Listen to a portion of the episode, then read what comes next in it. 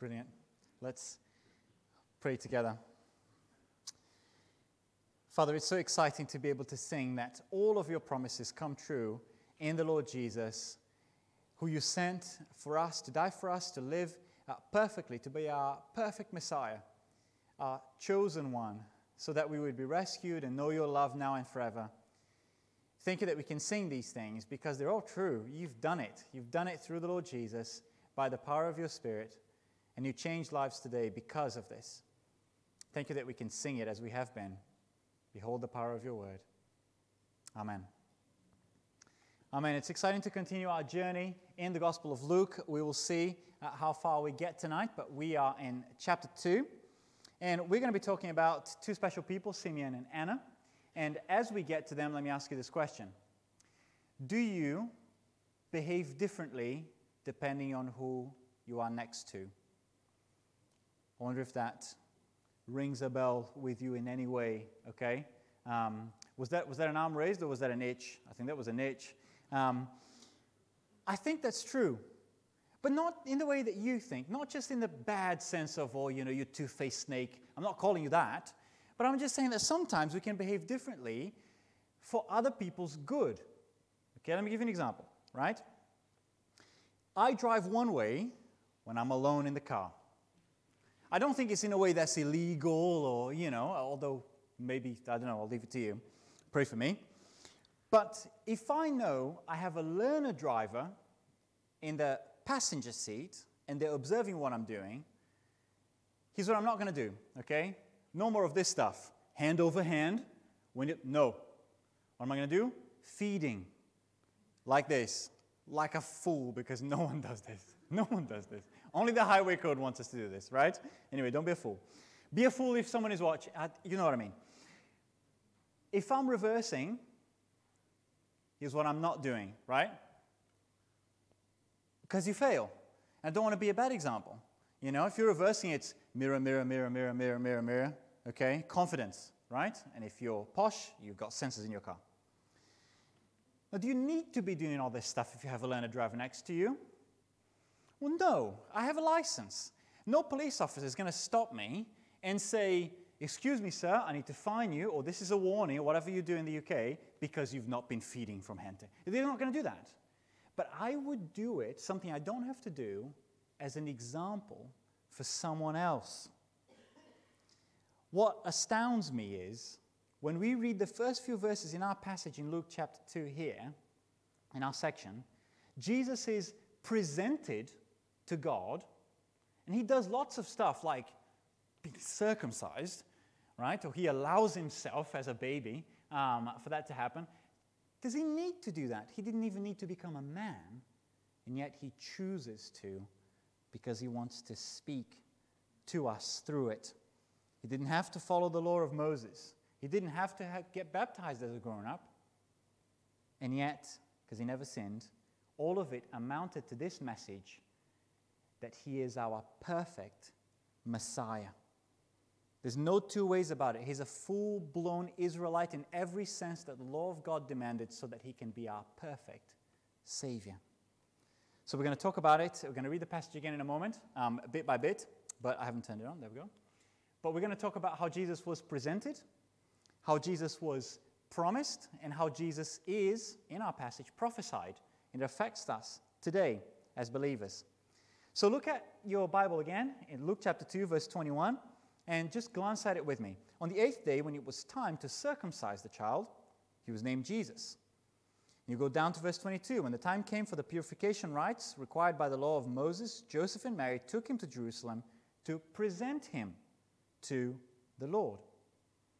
And when we ask the question, did Jesus need to be doing all this stuff? Well, yes and no.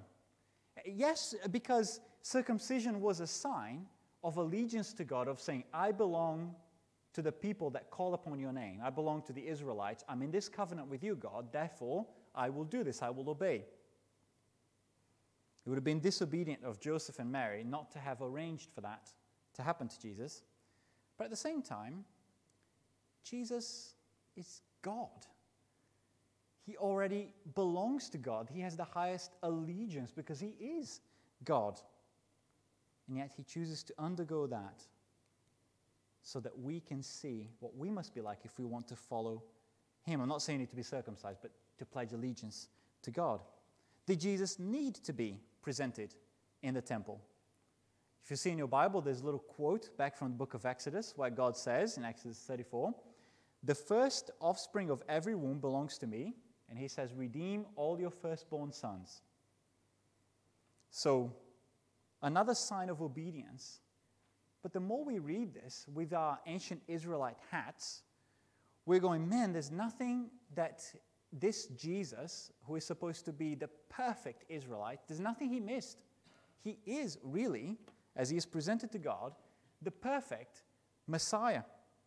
He's not just incarnate and becoming human, but he needs to become like the very people he comes to save.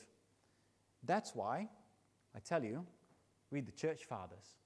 The church fathers, clever people from the beginning of the um, history of the church after the apostles, who put things in really concise but helpful ways.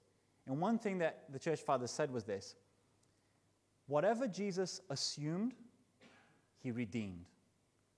That's another way of saying if Jesus is going to rescue us, then he's got to be just like the people he is dying for, so that he can say, I died for you and nothing is missing. In other words, Jesus came as a human because he was rescuing humans.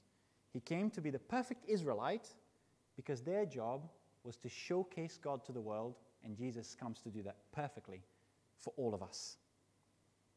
And so you see that theme repeated. He is the perfect Messiah because look at verse 22. What is done about him? everything required by the law of Moses. You look at the next verse down. What is done? As it is written in the law of Moses. In verse 24, everything that is done is in keeping with what is said in the law of the Lord. This is a perfect Messiah.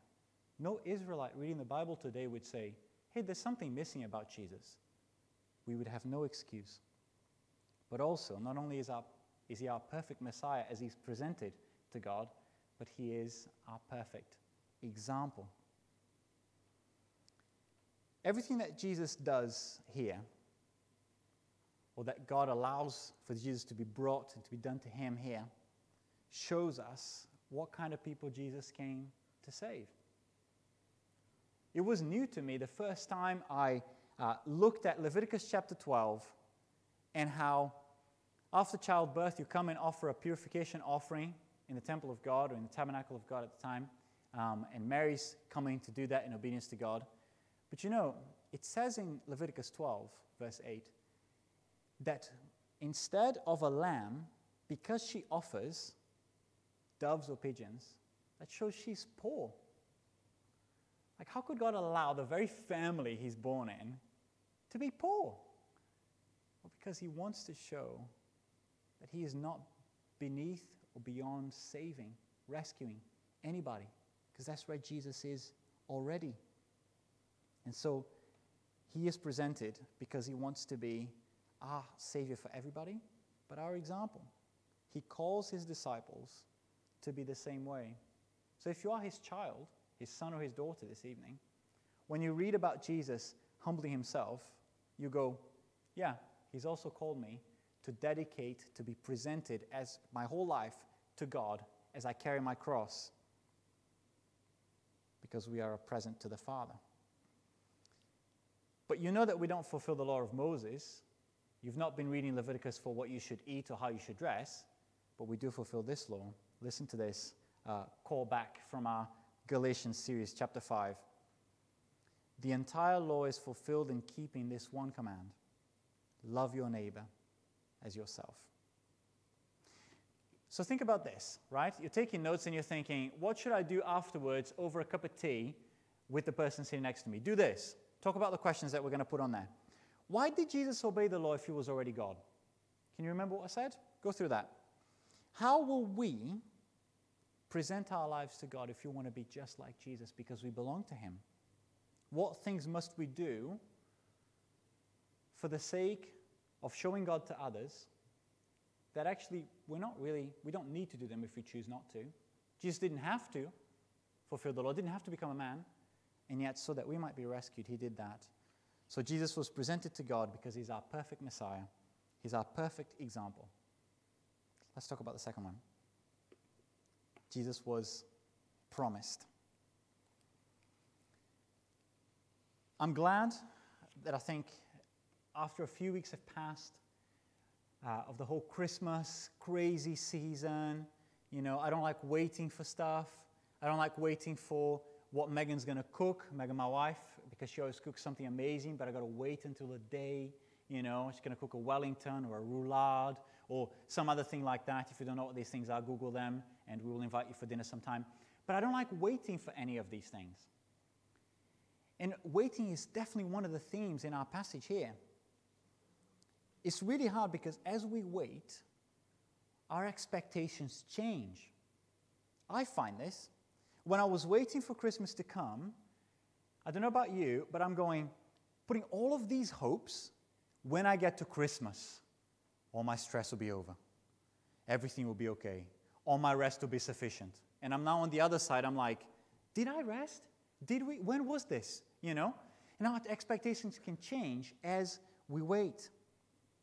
How would your expectations change if you're waiting for a delivery, a baby, a promotion, someone to fall in love with? Would your day to day thought process change? Because I'm, I'm looking here at a couple people who they waited their entire lives for something. Like Anna is old. Some of you are like, I know, I know what it is to be old. You know, some of you do. And you don't have to be ashamed because it's a crown of wisdom, and we'll talk about that in a moment. But they wait an entire life with unwavering confidence that God will fulfill his promise. Jesus had been promised to Israel, and we talked about that last week when we uh, talked about how the kind of king Jesus needed to be uh, when we read 2 Samuel chapter 7 and Micah chapter 5.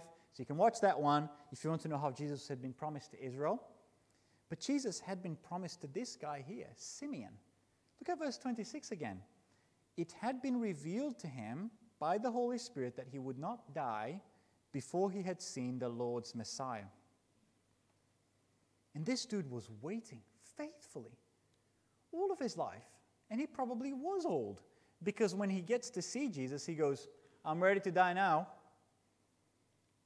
He was waiting because that would comfort his heart and anybody else in Israel who saw Jesus and believed. He could do this because God the Holy Spirit helped him to do it. Look at that in verse 25. The Holy Spirit was on him. Next verse down, see a pattern again. It was revealed to him by the Holy Spirit. God's helping him do, his, do this stuff. Verse 27 he is even moved by the Spirit to do something, to go to the temple, to see Jesus. And what I love about this is this dude isn't a priest, he isn't somebody important. One of the very first few people who can look at Jesus and go, He is the Messiah, is this, this nobody that you and I wouldn't even know about him other than this. What I love about this is it's the value of just ordinary obedience. I wonder what was going through Simeon's mind because he says he's waiting for the comfort of Israel. When he holds Jesus, he's had it, so he's ready to die. Let me ask you this Did anything at all outside that temple that day change about Simeon's life? He was still an Israelite, enslaved to the Romans. His king, King Herod, isn't even a king, proper king. Doesn't even believe in God in the right way, anyway. None of that stuff that was going on in Simeon's life changed. Here's what changed he was holding Jesus. He had Jesus. Because he had Jesus, he's ready to die. Do you love that? It's like you and I today, if we have Jesus, we have everything that we need. And so let me ask you this as you're discussing later on. God did in Simeon's life lots of things that helped him to trust in God's faithfulness. What does God do today that helps us to, like Simeon, keep trusting? Because, yes, Jesus has come. Now we're waiting for him to come again. What does God do today that helps us keep trusting? Is it that time that Jesus answers a prayer and you go, that gives me strength to reframe my life and go, do you know what? I can carry on being faithful to Him. You sing a worship song and the Holy Spirit comforts your heart and tells you, yeah, this stuff is true, carry on. Or you fall ill, you get anxious, you get stressed, and you pray to know His peace, and He gives you His peace, and you go, yes, this stuff is true. Has God done something this week if you belong to Him, if you're His son or His daughter? So that, like Simeon, you can go, I also am waiting. Not for the consolation of Israel, He has come, but for His return, for His kingdom. Another question for you. I told you that Jesus was enough for Simeon, He was enough for Anna. Is Jesus enough for you? Is that what is shown in your life throughout the week? And if not, ask someone that you trust or love and say, What is it that you think maybe I'm not seeing about Jesus that I feel I need to pursue? All these other things here that John was praying about just now, God would help us to not put our hope in, but only in Him. So Jesus had been promised, and you can think about these questions later on to Israel, to Simeon, to the Gentiles. Again, we're not going to talk too much about this, but it just shows here how wide God's target is. He says in verse 31 what? In the sight of all the nations. Which mind, it's controversial because that comes before the name of Israel. And any Jew reading this at the time would have been outraged, right? And the same is true today. I firmly believe and tell you, any of your friends, any of your neighbors, any of our extended family, if they sincerely and honestly take a good, long, hard look at Jesus and what he says, there's no other way to look at him than to go, man, he is light. He gives me light to see my sin, to see my need for forgiveness, to see the new life that He gives. If that's our confidence, let's pray like that. But Jesus had been promised to Anna. And I just want to pause now and ask you just a personal question. You feel free to look around to identify some faces so that you can think of that how you answer that question. What do you think about old people? What do you think about old people? I mean, my, uh, let me tell you about my experience a little bit, okay? And I hope you will not, I will not be unemployed yesterday, tomorrow. I go to a toddler group, and uh, from my experience of years back, you know, different churches, I go to a toddler group, and it might be weird, I, a childless guy, I'm just there, I've got, I haven't got a kid with me, you know, and I'm talking to different parents. And I'm talking to some mums or some dads. Dads are easier. Mums sometimes, depends how young they are, you know. It's a bit, it's a bit awkward maybe, especially if while we're talking, sort of, you know, they start breastfeeding and I'm like, where do I look? What's, what's going on? Okay? And it's a bit awkward maybe. You talk to a grandparent, oh, so easy. You know, they are secure in their life. They've lived their whole life. They have their identity. It's easy to talk to them. And then you begin to notice things, okay? Which is the difference between someone who's lived their whole life one way or another way. I remember going to a group that was for those who were over 70.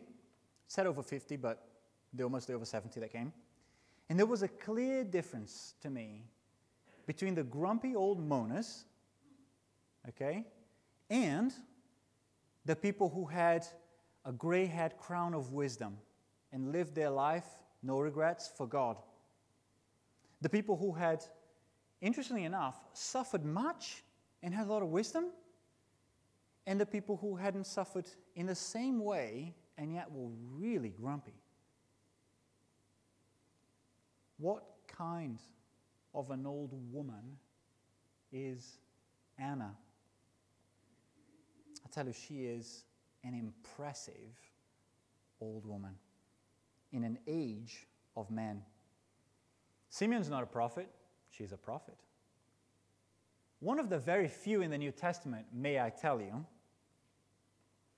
Is she greater than Simeon in many of our eyes?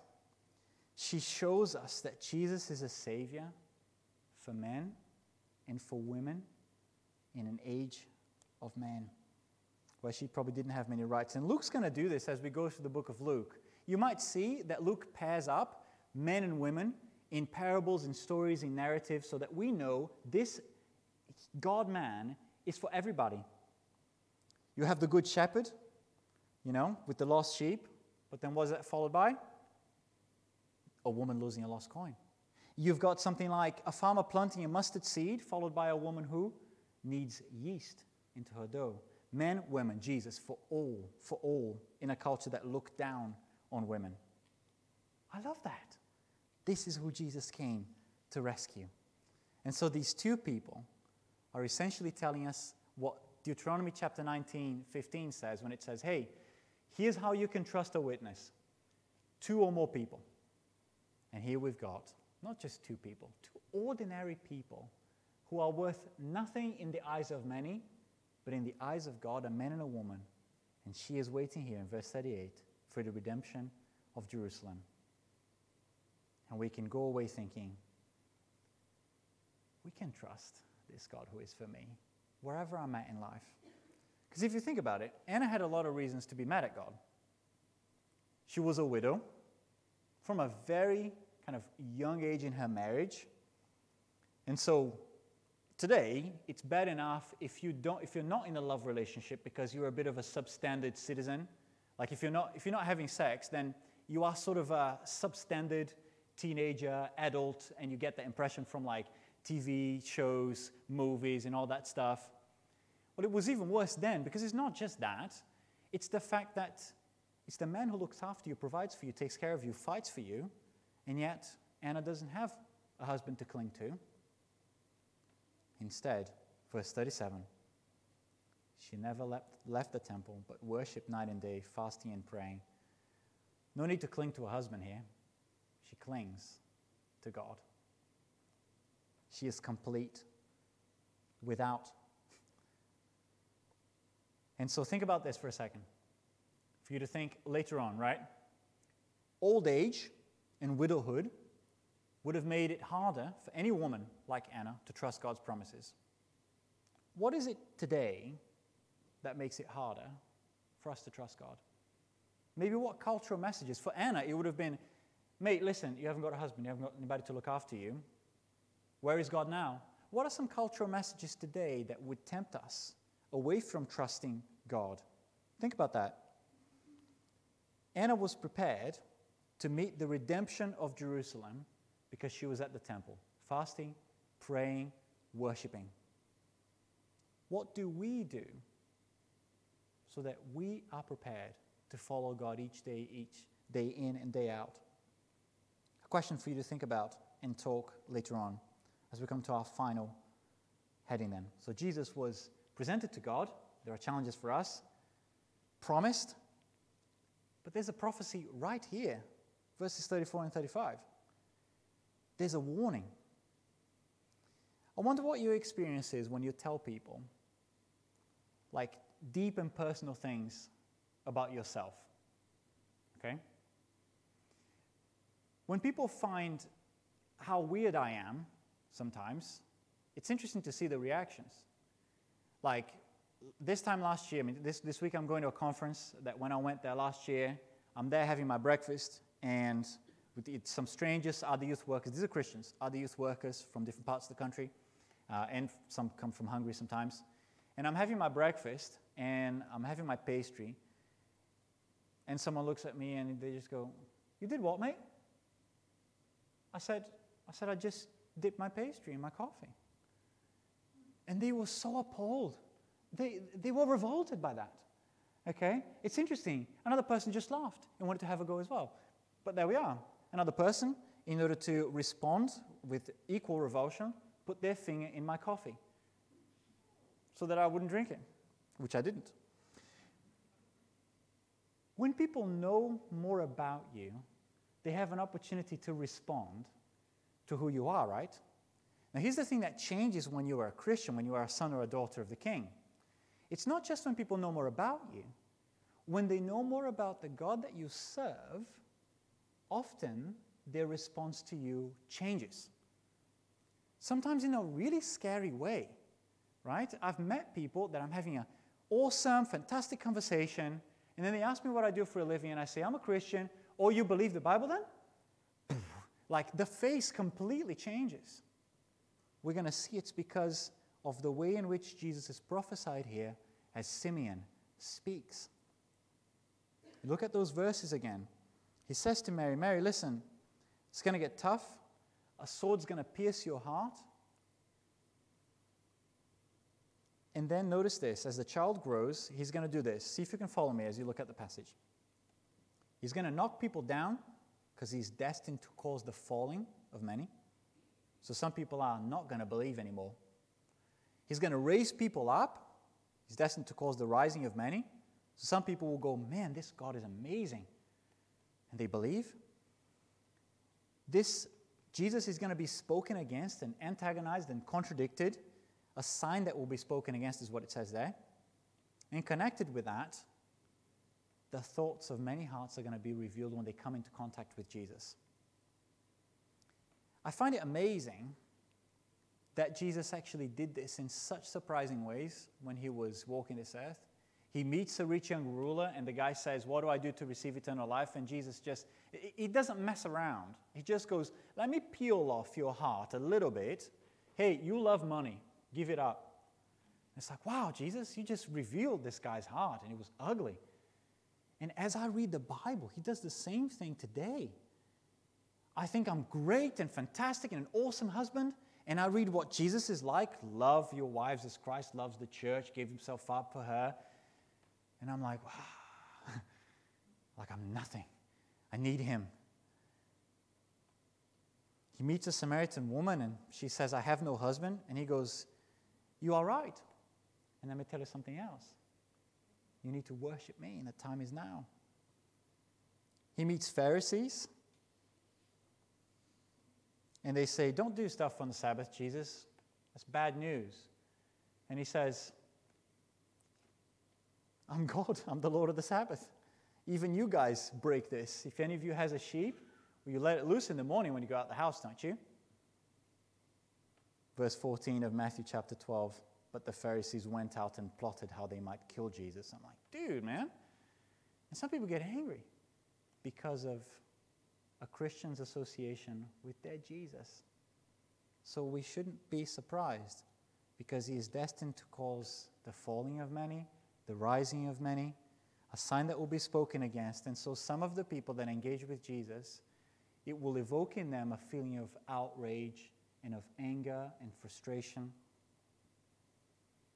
That's why Jesus says later in Luke, Luke t- chapter 12, Do you think that I came to bring, peace on earth? No, I tell you, but division. There will be divided father against son, son against father, mother against daughter, daughter against mother, mother in law against daughter in law, and daughter in law against mother in law. If you attach yourself to Jesus, first when you encounter him, he's going to peel off your heart and show you what's really in there and your need for Him. If you're already His son or daughter, every time you open the Bible, He's doing that. And if you're not opening the Bible, you're not letting Him speak. So, a couple questions for us to finish off with. This Jesus was prophesied that he, was, he would do all of these things, still does it today.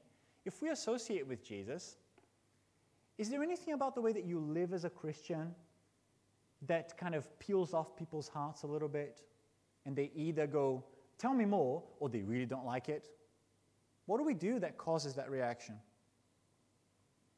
Maybe it is when we're talking about how we're made in the image of God with a very specific purpose, so you can't make it up, that our lives have significance, that we should live in a very specific way because it pleases God, that if we live another way, we're going to self destruction.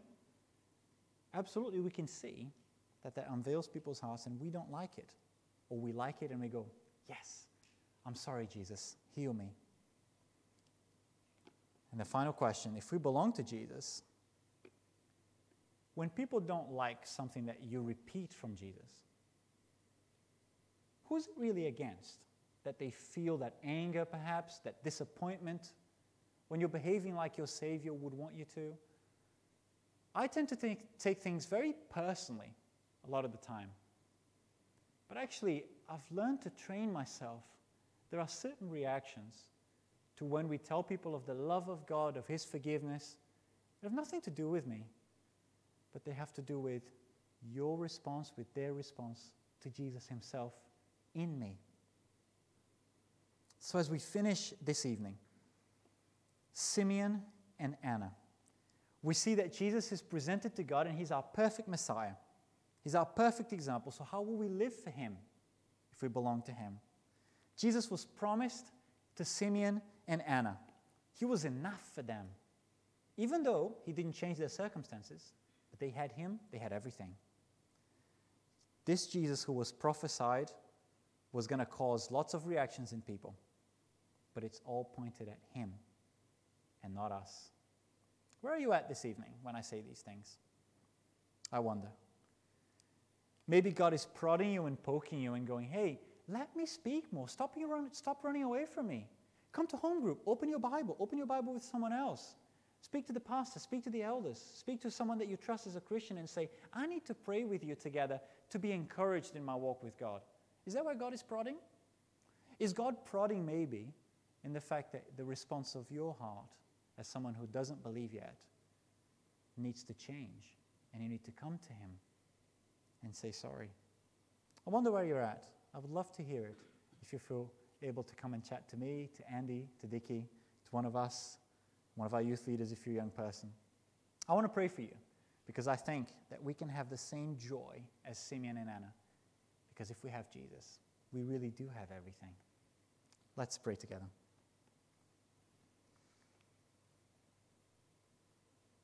Lord Jesus, thank you that all of these promises that we have seen were fulfilled. You fulfilled the law perfectly. There's nothing about the way that we look at you that is left to be desired. You are the perfect man who died for us so that we could know you, who was raised to life again so that we can have new life. I just really thank you for this passage this evening. Thank you for how you can speak to us through your word. Help us to not walk away unchanged, Holy Spirit of God. Help us to engage with you as uh, John was just praying, as we are hungry for your word, hungry to share it with each other as your family, hungry to share it with those who need to become your family. Help us as in a moment we sing truths to you with joyful hearts because of all that you've done for us and in us. In Jesus' name, thank you, Father. Amen.